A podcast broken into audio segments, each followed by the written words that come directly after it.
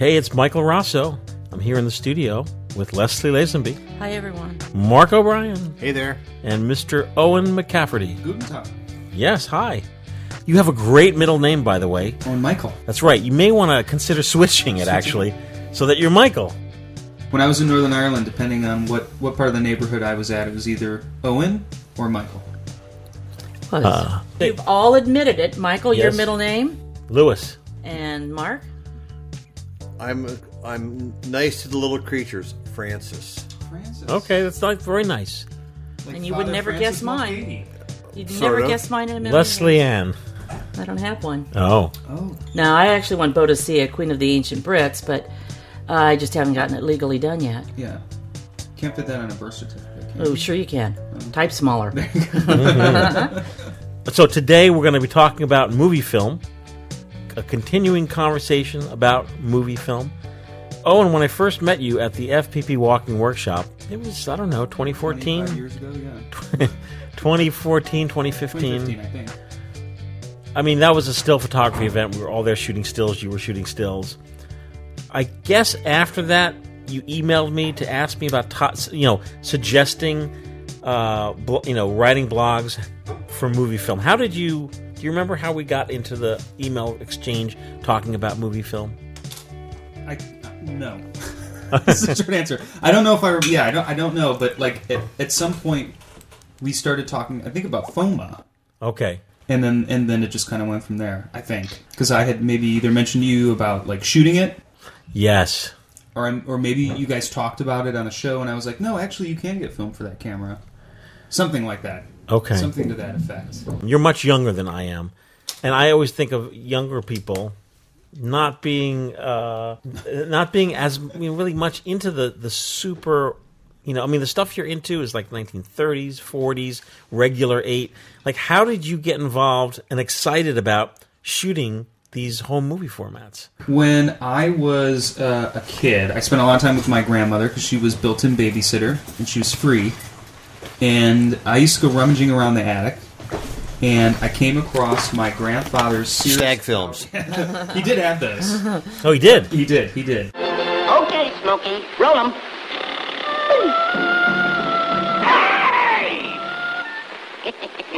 Hey! Wrong picture. But I came across the Sears Tower Super 8. Actually, it was a dual 8 projector, so it did Super 8 and regular 8.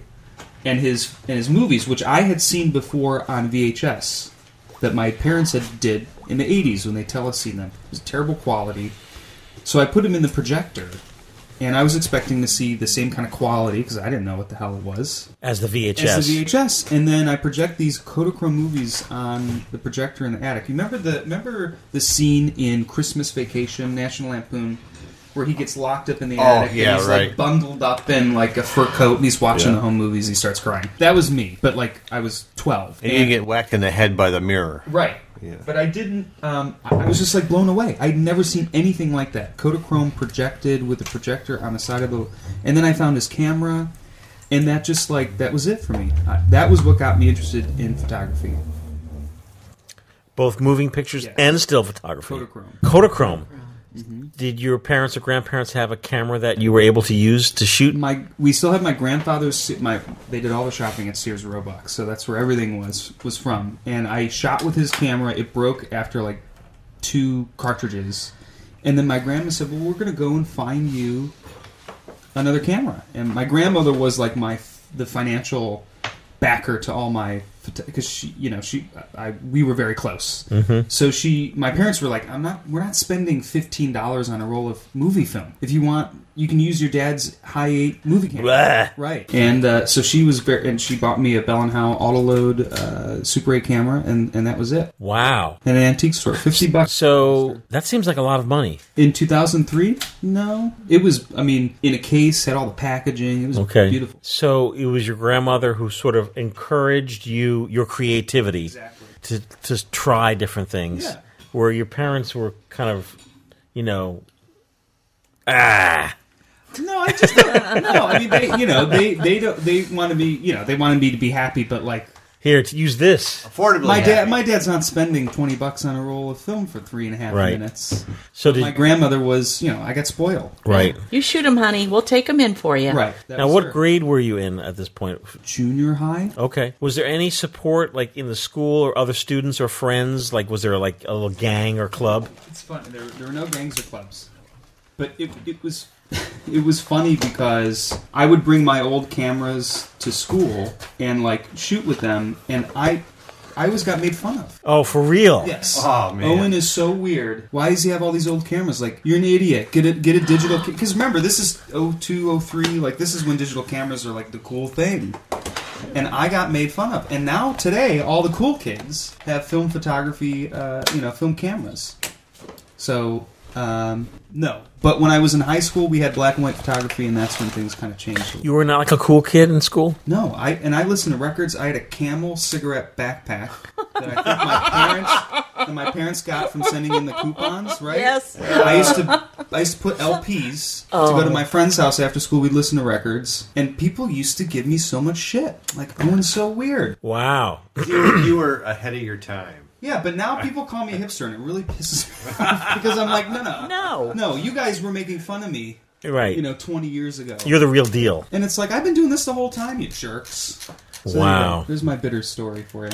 Okay, so, and back then, 2003, 2004... Kodak Kodachrome still existed. Still existed. For folks listening, Kodak Kodachrome. Oh my God, I'm just holding my head. It's I'll start to cry if I talk about it. It was the most beautiful. Yep. The most beautiful film stock ever invented. The longevity of it. Yes. The colors. Yes. Yep. To this day, if there's an old film that comes in, it's shot on Kodachrome. You know it, don't you? You know. Oh, you know it immediately. People bring me in stacks of slides to scan. I don't even have to see a mount. Pick it up. It's Kodachrome. Yeah, I know we're oogling Ektachrome, and that's great. Ektachrome is great, but if this were an era where there's Kodachrome, we wouldn't be saying Ektachrome is great. Right. No. So I feel very good the fact that you were able to experience this in an era where it existed and you were able to get processing. And it was cheap. I mean, Kodachrome Super 8 in 03, 04, maybe $20. I know that doesn't sound cheap now, but think about a roll of the new Ektachrome and Super 8, so yes. Over $40. So you were shooting both movie film and Kodachrome slide film. Mm-hmm.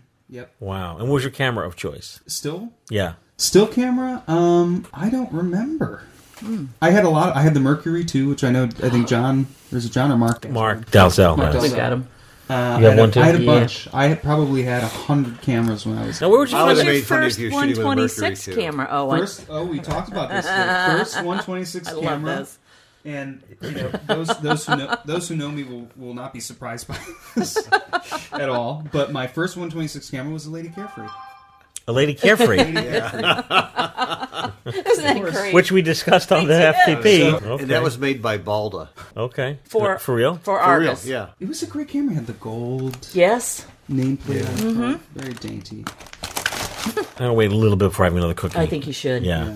You'd be buzzing around, Mike. I see threads online, people talking about Kodachrome, people asking about Kodachrome, and I feel awful that people can't experience that now. Yeah. And there was a dark period where Kodachrome went away, Ektachrome went away. That was it. So was there a while when, for movie film, that there was no projectable movie film being made? There was always black and white reversal. So Tri-X, Oro, and FOMA was around.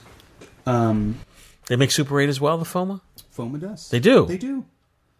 Does the Freestyle carry that as well? Freestyle, I don't think, carries that. Okay. There's actually quite a few...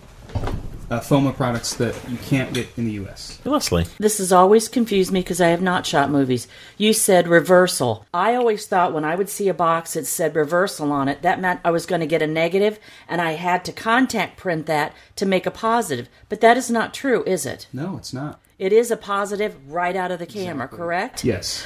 Cool. Some people call it transparency. It doesn't make sense to call it slide film because... Right. That's a chip that was mounted. Just, but film is... it is very confusing, though. For example, I'll use the analogy of a newbie will shoot a roll of slide film, E6 film, but not know anything about processing it, send it to their lab, and since the lab doesn't do E6 slide film positive... they just cross-process it and send back the negatives, and no one knows anything. Yeah. Right. And the person who gets it back is like, oh, man, that's cool.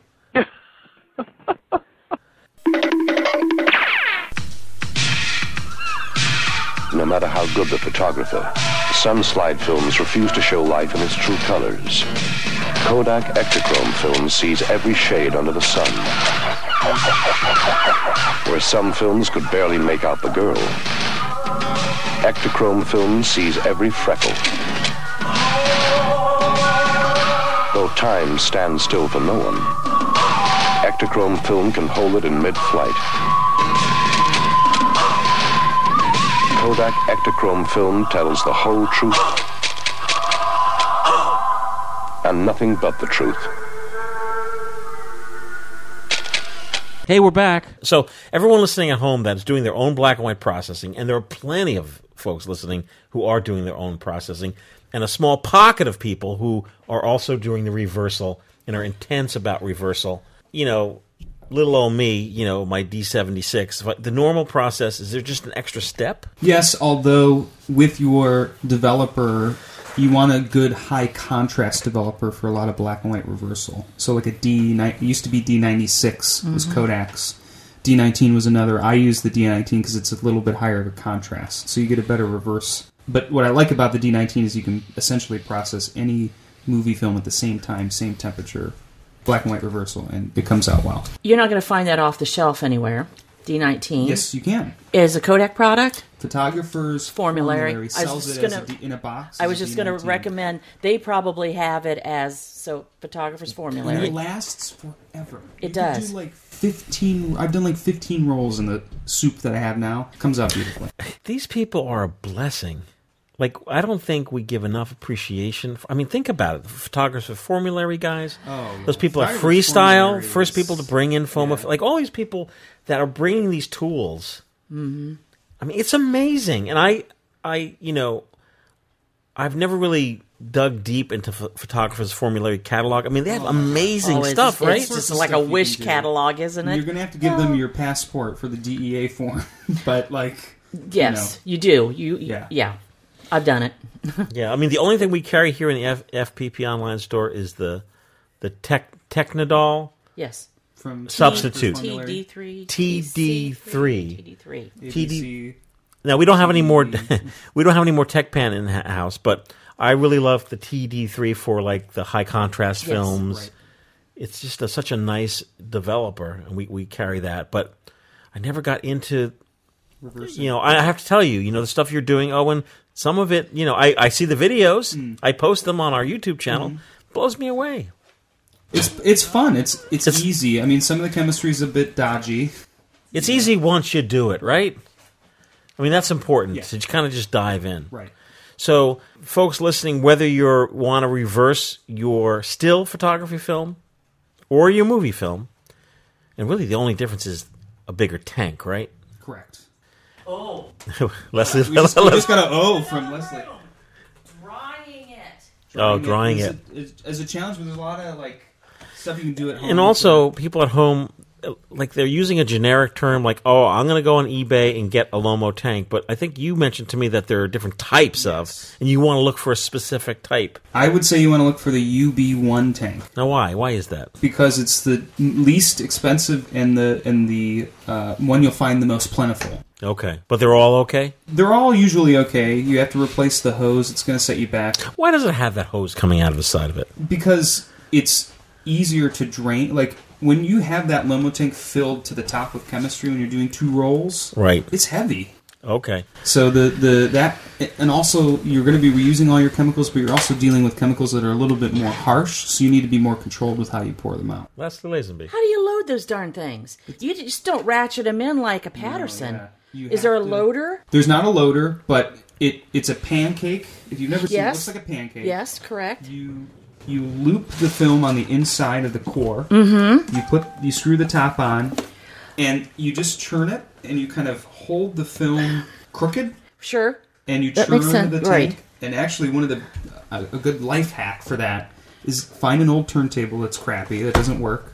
You put the pancake on top of the turntable, you spin it, and you just hold it and let it go. I would suspect that had I watched your video, I would know this answer. Well, I don't show how to do it on my video because there are multiple videos on YouTube on how to do it that are really good, and that's actually how I learned from YouTube. So I went back and found this Kodak publication, and it's techniques information from Kodak. These are from the 70s. Small batch reversal processing of Kodak black and white films, up to 100 feet of 16mm film. So it'd be 8, right? Kodak, direct positive, panchromatic, Panatomic X, Plus X, Tri-X. There's some other ones. So they give you they tell you all the steps and the solutions that you need, but they also give you the formulas for making those. That's what's missing from some of these places. So if you want to use Kodak Developer D67, it tells you exactly what you need, replenisher, fogging developer, clearing bath, all these things. Meanwhile, Sci-Fi Home Movies available in Regular 8 and Super 8. He's still dreaming. Here is a random sampling of some of the strangest science fiction films of all time. A Thing comes from another world, while Trog is a prehistoric man who comes from another time, based on the Ray Bradbury story. It Came from Outer Space. I own that, the 3D version. You do? Yes. Yes, it came from outer space to fill the world with terror, to bring you unforgettable suspense. What was it? Where did it come from? Who were the all-powerful creatures it brought from outer space? And what did they want on Earth? You can learn the amazing answer only when you see the most thrilling picture in years. It Came from Outer Space. In the astonishing realism of 3 dimensions, with objects coming right out of the screen, so real they almost touch you.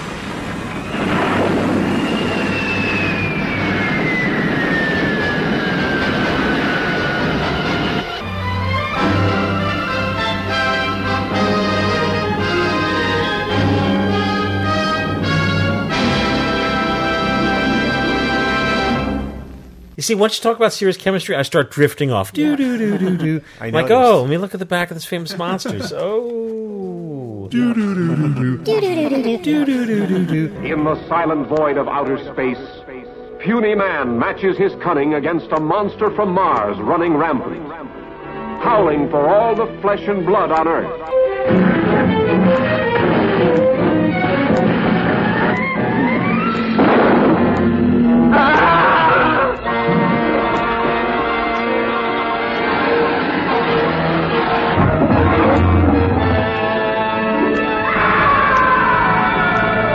To wake this show up. So most people are not going to want to do the reverse process at home, correct? Because the bleach step, a lot of the films do need a harsher bleach step, which is using a chemical called potassium bichromate, which is extremely hazardous. Okay. That's what kind of... It's easier to put your film in an envelope and send it to DR5. But it's manageable. I do it. I'm still here. Yeah. Yes. As far as I know, commercially, isn't DR5 like the only commercial outfit that is going to? So if you shoot your FOMA 200 at I don't know what 50 ISO, and then you send it to DR5, he's the only game in town, right? Yes, I think you're right. Folks at home listening, this whole home movie thing, full circle. Seriously, it's almost like mind-boggling. I don't want anybody who's thinking about picking up a movie camera to go, yeah, but I'm not good. It's like, just first you should just try it. If you could take movies with an iPhone, you can pick up a movie camera. Well, maybe. And do something. But if you want to make good movies, honestly, Mike has seen my home movies. I'm not a good photographer at all. When you look at it. The most current one that Mike put up with the little masking tape... notate. What would you call that? Well, it's a graphic. Masking tape graphic. Just like this, just all fits so. And you just think, oh, this is cool. This is great. And you just accept it. You don't think, oh, that's a little tight. Oh, that crappie. Oh, that hurrah. See, you don't see any flaw in it. You just enjoy it. And I want people just to enjoy it and not see the flaw in it. I guess. But shut up and listen, girl. Well, Mike. Oh well. You're the videographer. I think for folks at home. And Leslie shooting stills, who never picked up a movie camera. I do believe that some people have a knack for it and some people don't. I'm trying to encourage Leslie just to try it. Right, that's what I'm saying. Because I have plenty of film. And we have a scanner here, and it'll be awesome just to do it as an experiment. And I was going to mention to Leslie to kind of do it almost from a still perspective of find that, and you've done it with your maybe your Lomo Instant Square. Did you own one of those? I sure do.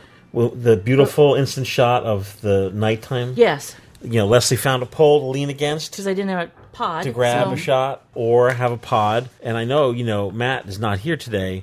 But, you know, I don't shoot on a tripod. I have a hard time shooting on a tripod. Well, Mark, you shoot on a tripod. I shoot a tripod. I just have a hard time with it. It seems like you're always kind of fighting it a little bit. Is that it? It just takes too long. I'm so impatient. It's gangly and, yeah, it's not, angles never right. Plate, you know? But, on. Oh. Yeah. Although I have a new little accessory ordered for a tripod coming in. Might be good for that. That thought maybe I'd talk about in a future show, so I won't go into it. But you do need to be steady. You do need to have a steady hand. And usually I just break shots into, you know, for me, also my years of experience shooting moving picture weddings on video all comes into play of being trained to shoot. So anything I shoot, most even the film tests I'm doing for YouTube are usually an establishing shot, a wide shot of the exterior of something. In the case of the most recent, it was the TV Land Diner in Pompton Lake. So it's like, there's the exterior. And it's usually like, you know, 1, 2, 3, 4, 5. I get 5 seconds of it. Now, I'm using hand crank cameras, so, you know, I only have 30 seconds, 25 to 30 seconds anyway per shot. Many times I'll start on a shot like of a building high up. Like here in Fairlawn is the tower. So when John Fedeli and Owen went to get the bagels, I out of one corner of my eye, I knew they were driving in the driveway. So I... I'm sorry I'm knocking my mic over. One Mr. Brown, and he's knocking crap over. So I started on the tower. No zoom, it's just one fixed focal. So tower, tilt down. Oh, there's John's car. John passes. I go with him. He parks. I stop. I walk up to him. Start the camera. Owen's getting out of the car with a bag of lunch. John's making a funny face, thank goodness. They walk past the camera, great. Next shot inside. So I kind of like put a little story in my head together. People are like expecting something entertaining. I guess maybe that's a big difference, right? With a still image, it's static. So when they're watching something that's moving, they're expecting something to happen. It's creating an illusion, and the big downfall of super low budget independent films, and God knows I have had plenty of experience with it, is that things like flaws, bad sound, bad shots, shaky camera, it takes the viewer out, and they notice all of a sudden they're realizing they're watching something that sucks. Yeah. Yes. So when I shoot these little camera tests, I do everything I can within X amount of time to make them flow and as entertaining as possible. And I'm big on sound, because these are all shot silent. Right. So I lay in sound beds to bring a viewer in. In the case of the Henrik, there was underlying sound, which was, by the way, from the BBC Sound Library, which is free online. Oh, didn't know that. Yep. That's for non-commercial use, you just Google BBC Sound Library. And it's, this is London. Yes, and then a little box comes up. You could search, so I type in like suburban neighborhood, and then it won't. You know, it'll be 1969 suburban. You know, and it won't exactly fit, but it fits enough. It fits enough. Yes, because as I was watching that, it hit me. This is silent, and he added it in. I so accepted it because it was correct. Have you guys seen that They Shall Not Grow Old? No. Did you see that? So that's a great example of laying in sound. It was shot silent? Well, so it's restored original footage from World War One. Oh, interesting. The name of that again? They Shall Not Grow Old. Okay. And so they actually brought in, I believe, somebody who reads lips. Yes. To actually record what the person is saying in the film, and then also to add in sound effects. The sounds of gunfire, the sounds of people talking in the background. I mean, and the restoration job on it is out of this. I've never seen anything like it. If you watch it, if you've ever seen a clip of World War I footage, you know, it's jumpy, it's filmed at the wrong speed, there's scratches everywhere. These films look like after they restored them, they look like they were shot yesterday. It's unreal. How do I end it? You can't just, like, stop a scene and they're hanging there. Do you have to kind of really just storyboard this whole thought in your head? Is that... It doesn't have to be. I don't... My short films today end very abruptly because the purpose of my films is to test the film stock. Sure. So the person watching the film is someone interested in seeing, like, oh, Kodak 72-94, high-speed negative, aged 30 years. This is what it looks like. But I'm just trying to present it in a way... Watching a silent film, and believe me, I watched many on YouTube. There are lots of Super 8 vacations, new, modern. Yes. They're 3 minutes. I find it difficult as a viewer to get through them without sound, unless the images are very compelling, and most are not compelling. Well, and maybe the solution is for people who don't want to like edit in sounds of horse feet and all that stuff. You know, music is fine too, right? I mean... you have to go to a public commons library. There's lots of that on YouTube. Yes, there is. Yes, there is. You do need to, Are we talking about, Leslie, making a film or taking some home movies? Because I think there's a difference. Because I feel like it's almost as though you're treating it as shooting a story. I don't have home. I was going to... where do you live? I live in a van down by the river. If Leslie or I shot home movies, there'd be horror movies.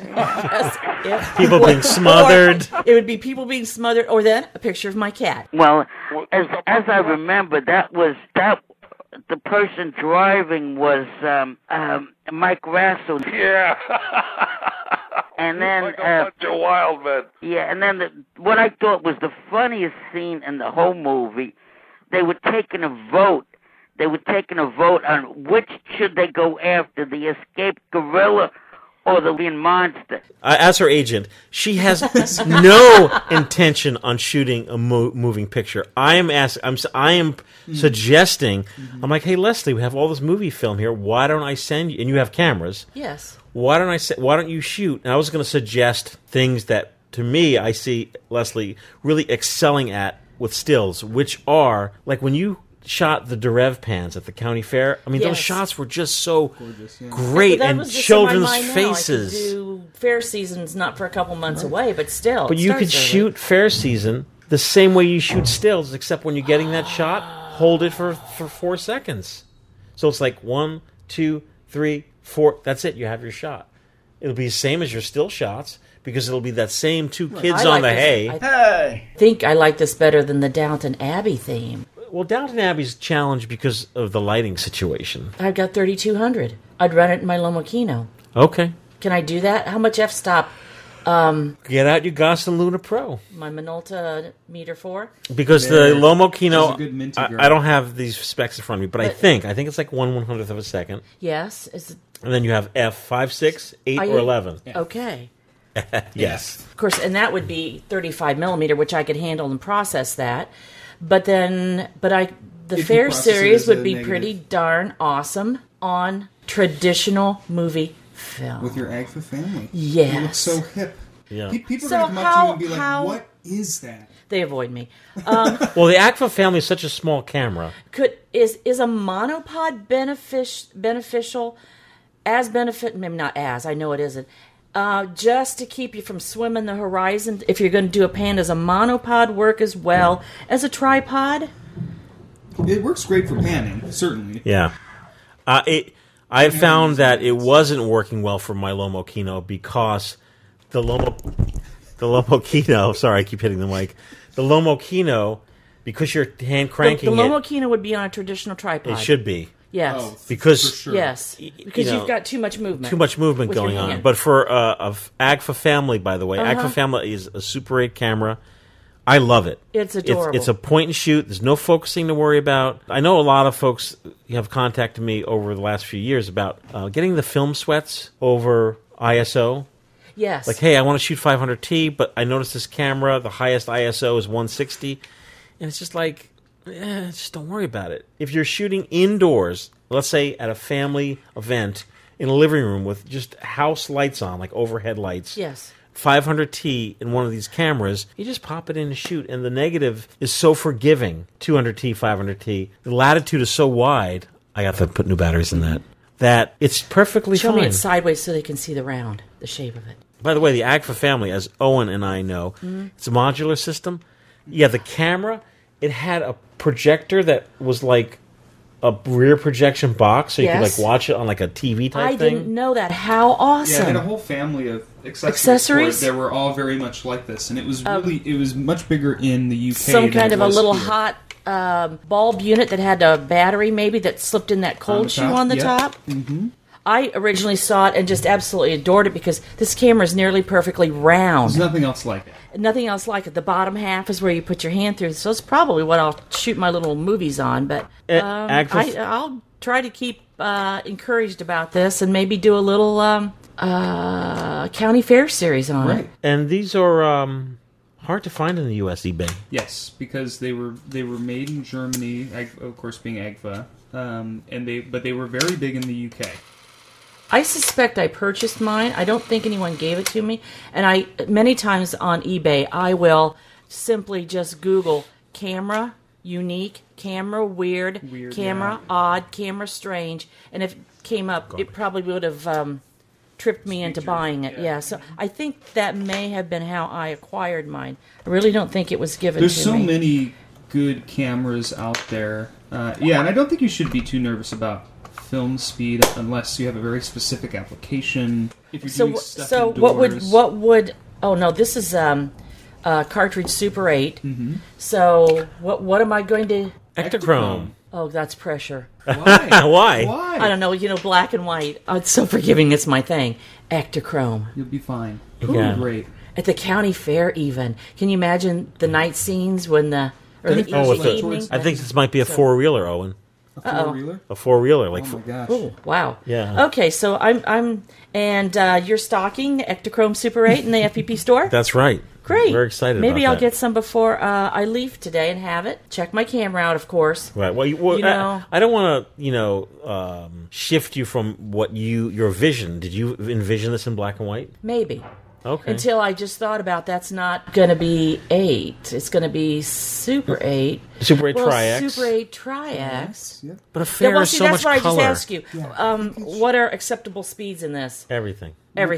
Slam it in and go because the cassette will key it in? Now, I don't have the specs in front of me, but I'm guessing this maxed out at 160. 160 or 200 maybe at the most. Got it. So really, Ektachrome would be absolutely ideal for that. Ektachrome would be perfect. We don't have a list of, maybe you know of, but there are a series of cameras that they have cartridges are tabbed. They got a key. Most, It's called the key. So some cameras.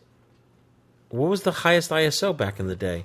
I don't have an answer. For some of the Nikon's, I could swear I saw up to like 400 ISO. I think it's 400. It was probably. I can't imagine it'd be more than that. And it was a little lever inside the camera that. The cassette was notched and it just all matched. It was like putting 400 in a 110 camera.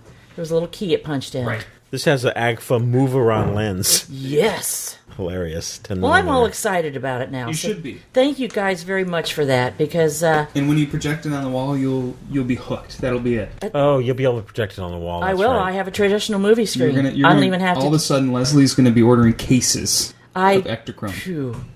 That would be really interesting if that happened because I got a lot of mental barriers to get over for me to shoot a movie that I... You heard it here first. So, yeah. That's right. You heard it here first. That's right. Podcast at filmphotographyproject.com. Please do send us an email. Let us know what you think of these movie episodes talking about motion picture film. If it interests you, if it doesn't interest you, you could send us an email yelling at us by putting letters and all. Everyone's feelings will be very hurt. Use all caps. You'd get a better ratings if use proper keywords. You ain't to lay there telling me that George fell into his French horn. We'll read that. How could you watch some of the stuff that we're talking about? Film Photography Tube. Go to YouTube, type in Film Photography Tube. That's our channel. Please, give us a like. Leave some comments. Even if you subscribe. Don't like it, just do it. Just press like. But each video that I've been doing lately, they're short. They're like 2 to 3 minutes, and it's just a film stock test. And over the coming weeks, you're going to probably be seeing a lot more because I'm just shooting. My struggle is to shoot something other than the exterior of this building, sure. The water tower, you know, the exterior. About this, Manhattan is how far away is Manhattan? Manhattan is it's about 40 minutes away, right? But just stepping off the bus or getting out of my car at Port Authority, there is so much. You could just literally point the camera on the street and just have people walk by you, and it's amazing, right? So there you go. There's your assignment. But I haven't even gone down to Fairlawn, you know, to like the outside the town hall. I mean, think about it. When I think of home movies, I do think Leslie of so many. Like you can go like Findlay Town Hall, you know, Findlay landmark buildings. What's the name of the burger joint? Wilson's. Wilson. You know, classic, sure. Like you could put the camera on a tripod and shoot Wilson's for 2 minutes because you could do a voiceover. Anyway, wish me luck, everyone. You'll be fine. You'll be great. Yeah. So that's it. We're going to sign off.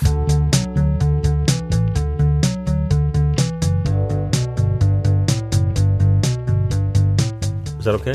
That's great. Okay. Thanks, Owen, for hanging with us. And thanks, Leslie. And Mark. Thank you all. Thank you guys. Mark left a while ago. See you, Mark. Okay. Goodbye.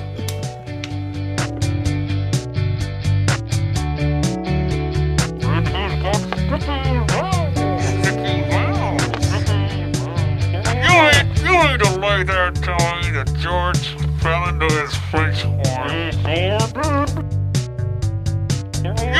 You ain't to lay there telling me that George fell into his French horn.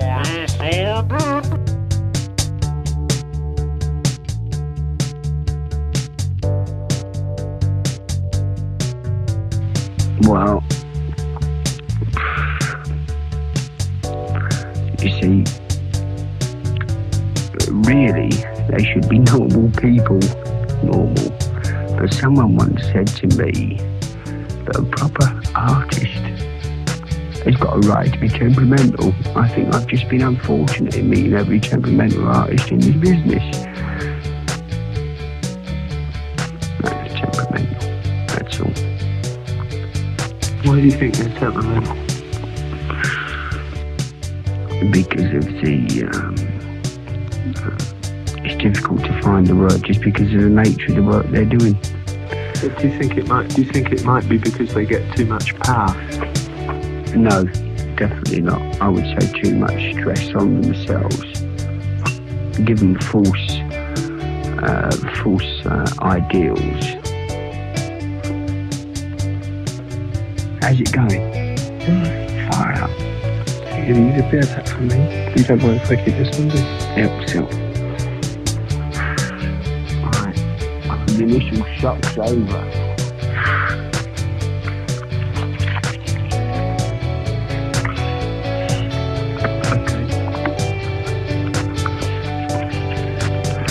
was a very good answer. Thank you. Do I get 10 out of 10 for that? Yeah. Far out.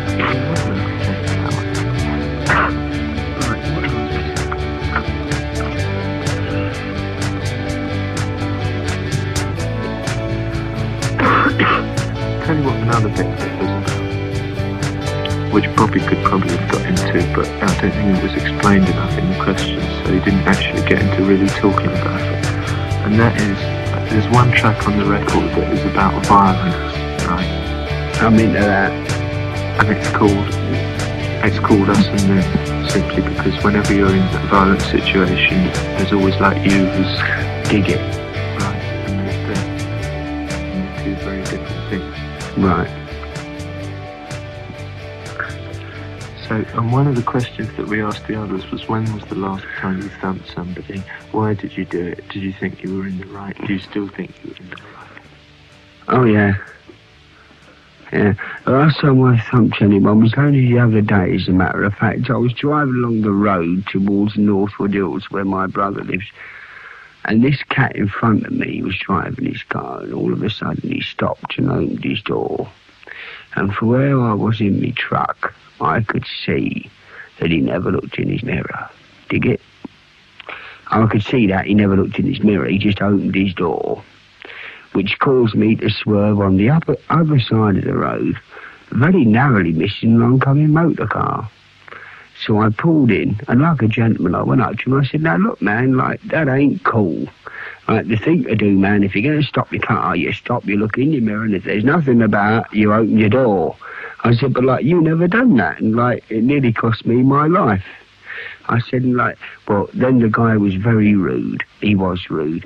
In fact, his last words to me were, he called me a long-haired git, so I felt compelled. Well, as soon as he was that rude, retribution was close at hand. So that was the last time I was violent, about 3 days ago. And you think you were justified? You put one definitely, in. yeah, definitely.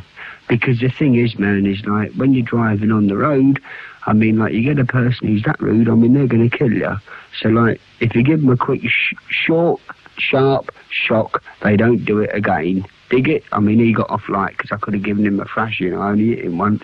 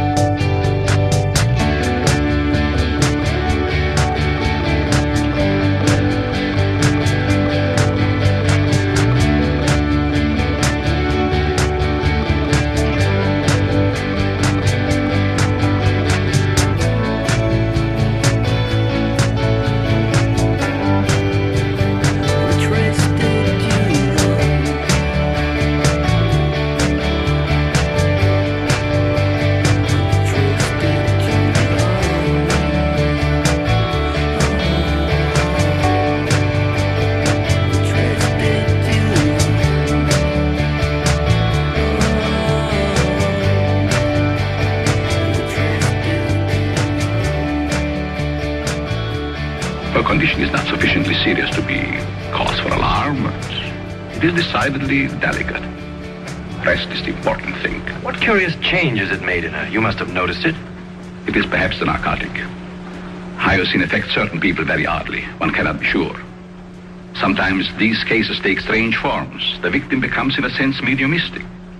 A vehicle for all the intangible forces in operation around her. Sounds like a lot of supernatural baloney to me. Supernatural, perhaps. Baloney. Perhaps not. There are many things under the sun. Every day, I think about you every day. Anywhere, I know you could be anywhere. And yesterday I thought I saw your face again. I turned around, but you were gone. It's happening again. Oh, would I die for you? Lay down my life for you. You know I just can't see, but I'd give all I have just to see.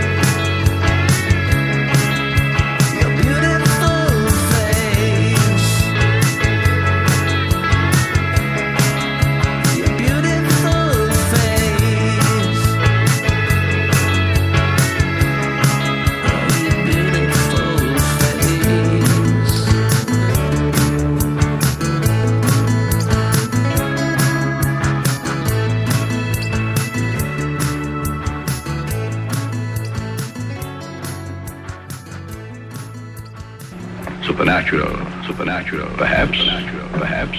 Baloney, perhaps not.